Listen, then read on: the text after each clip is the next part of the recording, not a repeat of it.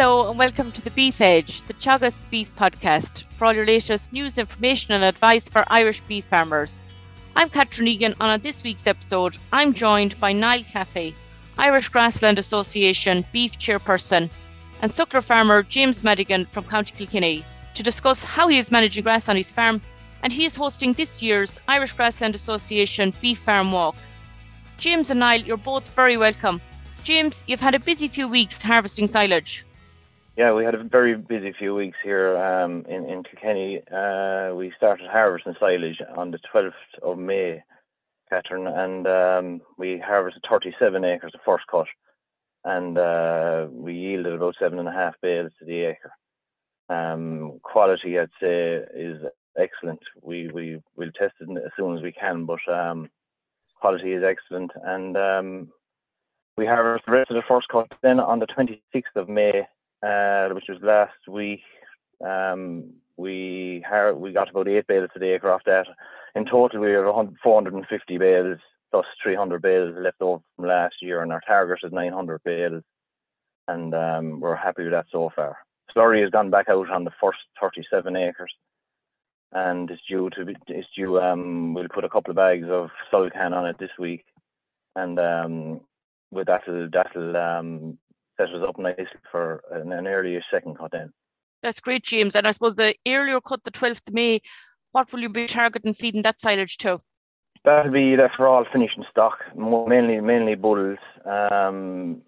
I expect it to be up in the high 70s, I'd say, which is needed for finishing bulls. We wouldn't be ad libbing meal, so if you're having that quality silage, you'll be on the back foot. The later cuts then will be fed to cows and store cattle then. And the fact that you're split spring and autumn calving, how are you managing both herds at the moment?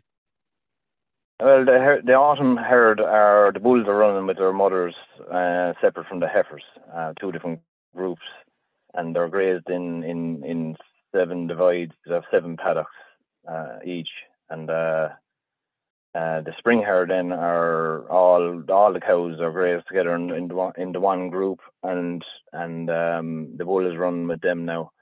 So they have 14 paddocks. We ran a new system this year. We grazed store bulls as well. They're 14, 15 months old now.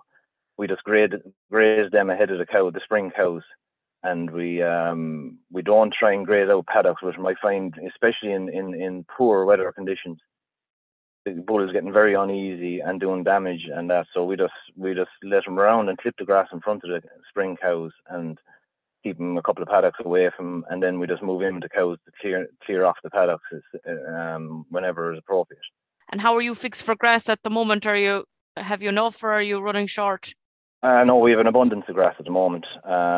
We actually took out a paddock last week, and we took out 5 acres for reseeding, which is very unusual for us this time of the year because we have a serious demand for grass early in the year, which and so we don't normally do reseeding till August, and I wouldn't normally have paddocks taken out either, but after a tough month of April, things exploded when very minute the rain came in early May. We had a massive amount of growth in the last few weeks, so we have an abundance of grass at the moment. The only thing we're watching here now at the moment is we like rain here fairly regularly, and it seems to be it's drying fast. Ground is drying fast, and growth will slow down.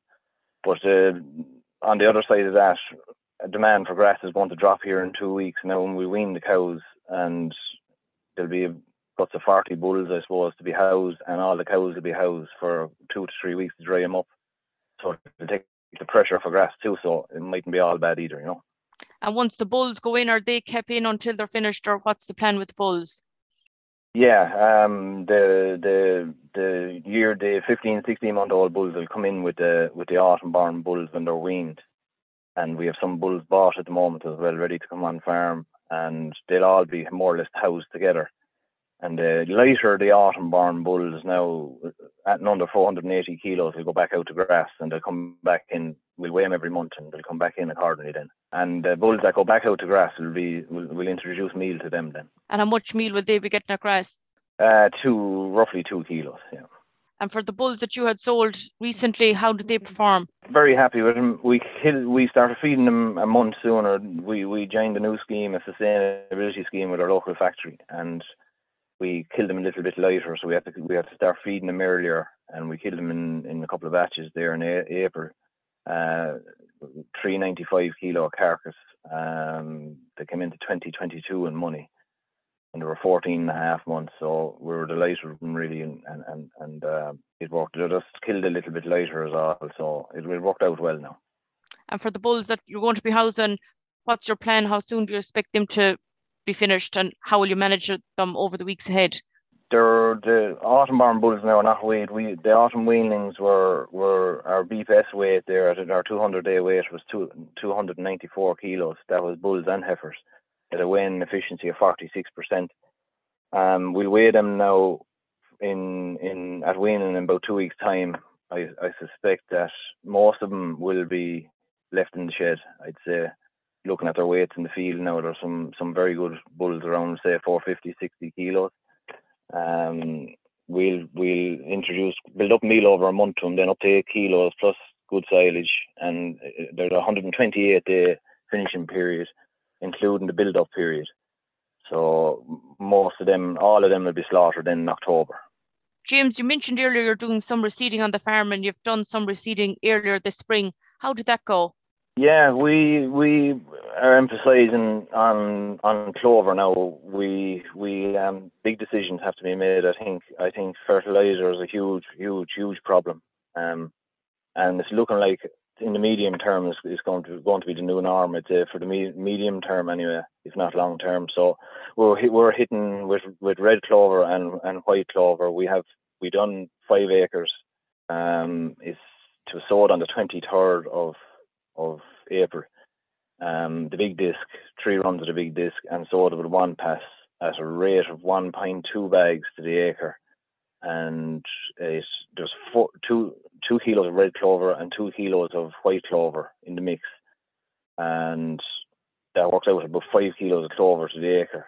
And we have our good ryegrasses then, Abergain and Aberchise, and